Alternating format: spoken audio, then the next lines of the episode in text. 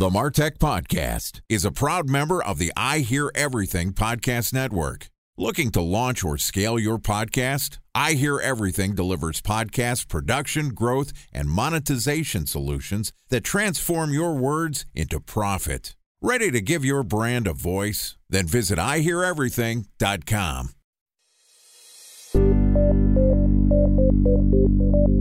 From advertising to software as a service to data Across all of our programs and clients, we've seen a 55 to 65% open rate. Getting brands authentically integrated into content performs better than TV advertising.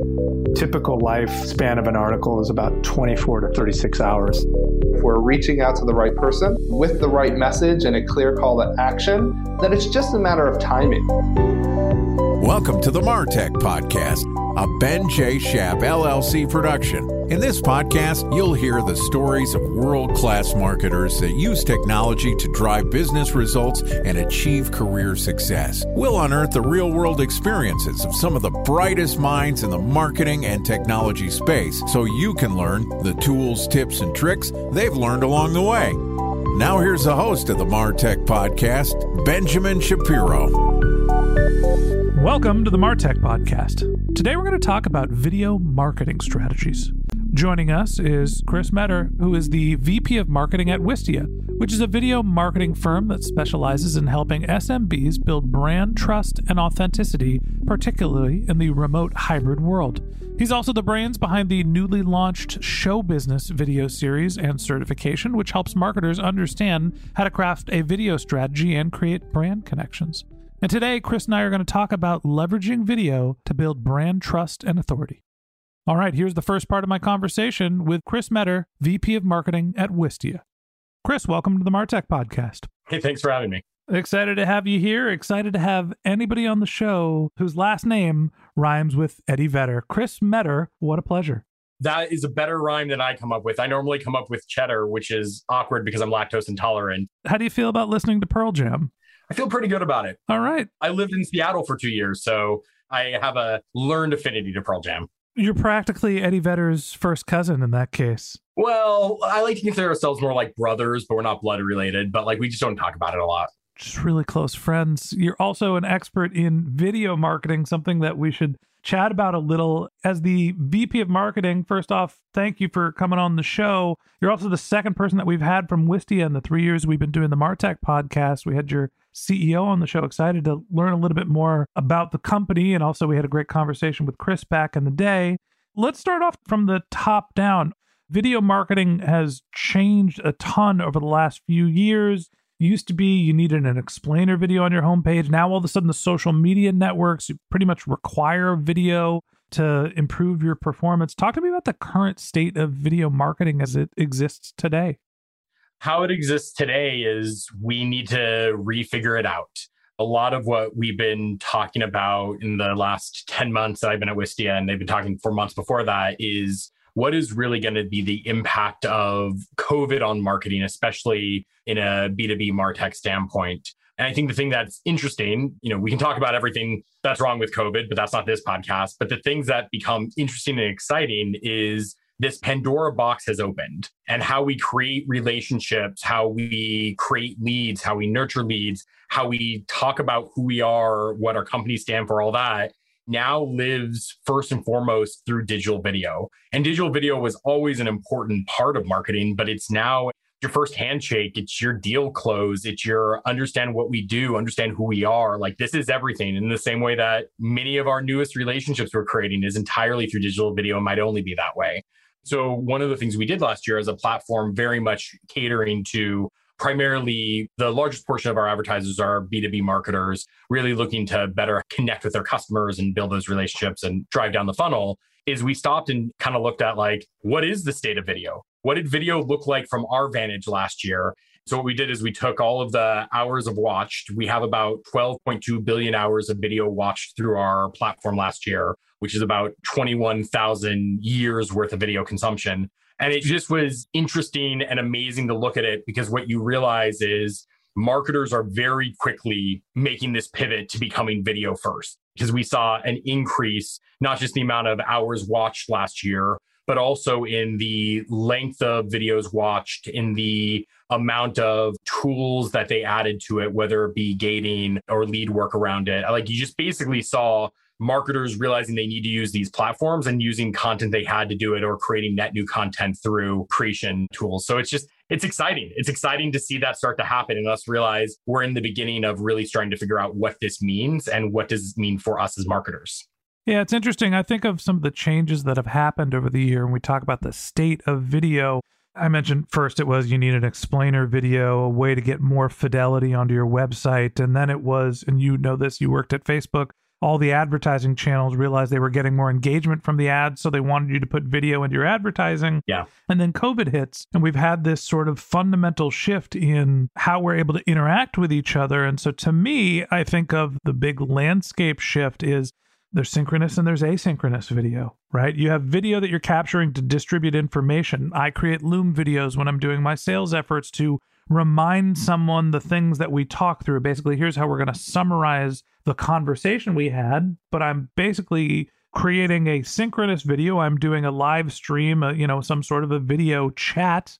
And then I'm following up with video so I could walk through and give screenshots instead of long emails that people don't watch when you think about the state of video and thinking about not only the pre-recorded you could watch this on demand but also the live entertainment type stuff have you seen a big shift in how people are using tools to combine the two first of all, I would say I highly recommend you try Soapbox. I know I shouldn't plug, but I'm going to plug anyway, which is obviously our async video tool. Plug away. It's not a paid sponsorship. Look, I mean, I think what is interesting, and I think there's a lot to unpack in what you said because there's a lot we're currently all unpacking. One of the things that I think COVID has changed as we think about the future is like getting a new view of what video creation looks like. Because if you go back two years ago, I think there was a concept that folks had in their head, which is video creation looks like X. It needs to have this much investment, this type of lighting, this setup, you know, XYZ needs to be put together. And I think the truth is, is that video creation, there are a lot of different bars for quality, depending on the use case, how you're implementing it. And I think also we as a society are more comfortable with video creation that is live to tape. I worked in television before I worked in tech where there's not a lot of do overs or edits, but that's okay because in the end, what the purpose is is building that connection, which sometimes the gaff can do for you. So I just think the first and foremost, just the view of creation has changed. And I actually think that had to change because creation's always been the barrier for marketers to really adapt video. That's always been my problem with video. Back in the day, I ran a startup called strumschool.com and it was live on demand guitar instruction people weren't ready for live on demand guitar instruction, so we pivoted it to a series of guitar videos that we were basically selling courses and packages for. And video can be very expensive to produce. It can be very time consuming. It's just a lot of effort to mix sight, sound, and motion, right? And that's what video is really about. A special thanks to our presenting sponsor, Mutinex. Ready to take your team from I think to I know? Then join brands like Samsung, ING, and Asahi who make better marketing decisions with Mutinex. Mutinex Growth OS, the marketing mix modeling platform that makes measuring ROI fast, easy, and cost effective. Request a demo at mutinex.co. That's M U T I N E X.co. Time for a one minute break to hear from our presenting sponsor, Mutinex. In 1919, John Wanamaker said, Half the money I spend on advertising is wasted. I just don't know which half. Well, the advertising landscape has changed since then, and instead of reaching your audience on two channels, you're probably reaching them on 20. Turns out John didn't know how easy he had it. But that doesn't mean that you should give up on striving towards marketing effectiveness. No matter how complex your marketing strategy is, Mutinex Growth OS is the market mix modeling platform that measures the impact of marketing on your bottom line. Mutinex's market mix modeling platform calibrates your insights against the latest market conditions so you can make media and marketing investment decisions confidently and quickly. Ready to take your team from I think to I know? Then join brands like Samsung, ING, and Asahi who make better marketing decisions with Mutinex. Mutinex Growth OS. Your best decision starts here. To learn more about Mutinex, go to mutinex.co. That's M U T I N E X dot co. Okay, here's the rest of today's interview. So, talk to me about how the hurdles for creating video have changed. I think of video as being more expensive and harder to produce than audio. Hence, I produce a podcast. Do you agree, or is video something that everybody's just like, hey, just shoot it on your iPhone and publish it and we're all good? There's always going to be a hurdle you need to jump for video creation. That's just the truth. It's just more complicated. It's not just the sound, you have the sight and the motion that goes with it. Hence, me trying to figure out how to light my office so people can see me on the Zoom, which is the ongoing saga of my year so far. But I think that hurdle used to be really high. And I think, especially for B2B marketers who video content creation may not be their forte, they looked at that and said, well, I can't jump that. So I'm not going to try. Like one day we'll figure that out down the road. And if I think about like one of the things of the last year is there's a higher tolerance, a larger spectrum. I don't know which analogy you want to go with, but in terms of what type of creation you need for what. So, for example, in terms of a sales follow up or a town hall or anything related to where you can go almost live to tape and then share that out from asynchronous consumption, like the tolerance there is make sure it's lit well enough. Make sure that your slides can be readable on a screen if you're going to do the dual projection. And that's all you need. I think it's the YouTubeification that we're seeing, where people are just used to user generated content as video people are looking for content and information and they're not looking for entertainment. And when they're getting the right type of content, the fidelity matters less. Now, when you're looking to watch your TV show at the end of the day, you want the highest possibly produced video, right? I'm looking for Netflix. I'm looking for. We just watched uh, For Mankind on Apple Plus. That show is awesome. Quite good, yeah. But if that was shot with an iPhone, I'm pissed. But if you're going to tell me how to grow, you know, my vertical garden or how to plant my tomatoes and it's a handheld video and an iPhone, I don't care. I just want the information. So as we talk about moving that to a B2B setting, you know, a marketing application for it, how do you figure out how to build that trust and authority when you don't necessarily want to pay for the fidelity of premium video? we're doing this work right now. And we as a company have always invested in video. We're a video marketing platform. So of course we've invested in video even before we understood what the return would be on it from a production standpoint. And I think one of the things that we've been looking a lot at is better understanding okay, what's the customer journey and how is video going to drive that customer journey from top of the funnel down to purchase and usage? And as we look at that journey, we then go, okay, what's the role of video in each step of that journey? So on top of the funnel, it's about enticing, intriguing. I mean, that's where production quality matters because it is your first handshake with your customer. Versus as we go down the funnel, it's becoming, to your point, much more about functionally tell me what I need to know. We still believe there's a level of quality you need to create towards because people need to be able to see you, need to be lit well, sound needs to be good but getting to the information matters more than creating the higher production quality. And that's what we're looking through. And so we're seeing more and more as like you go down that funnel, get to the information. There's still a quality bar. I want to be clear here, but I think the tolerance that we have is very different.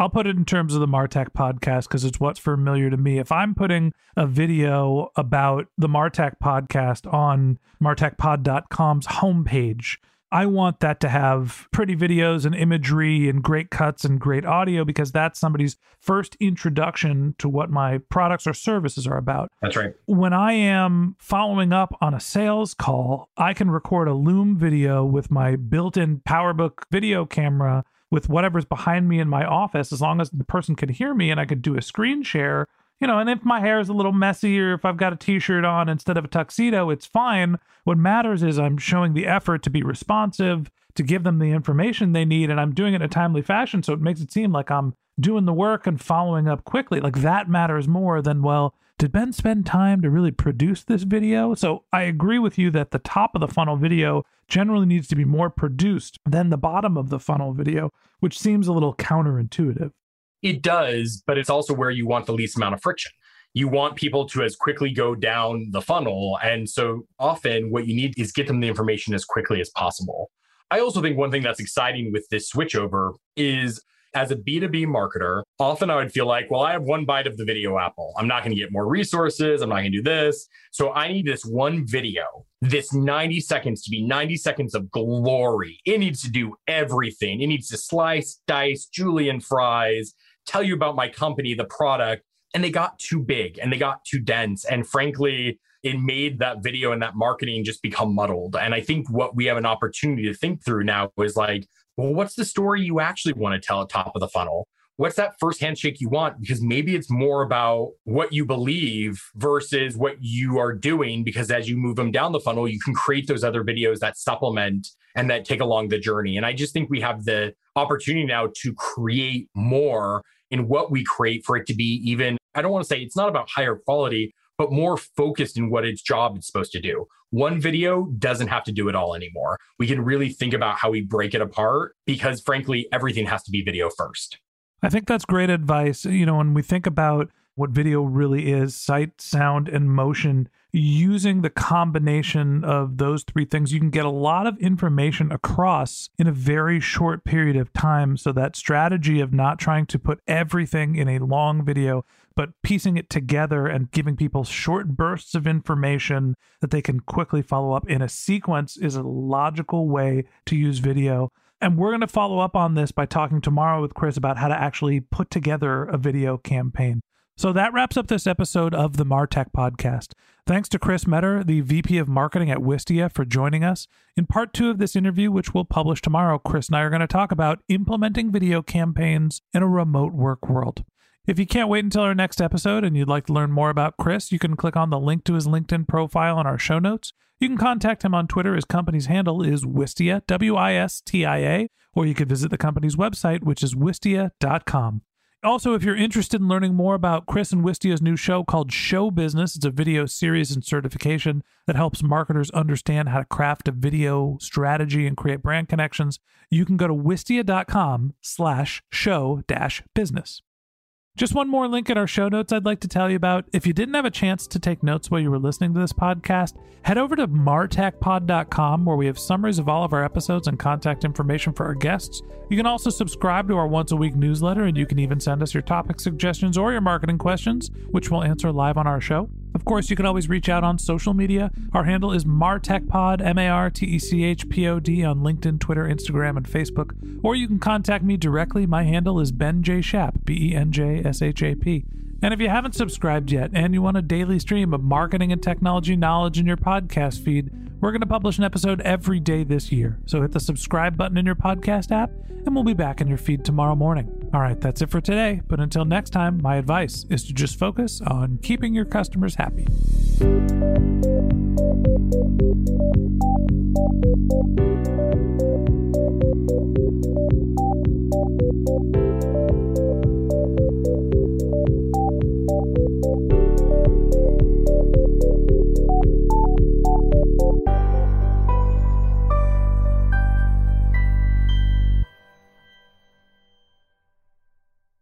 Thanks for listening to the Martech Podcast, and I Hear Everything production.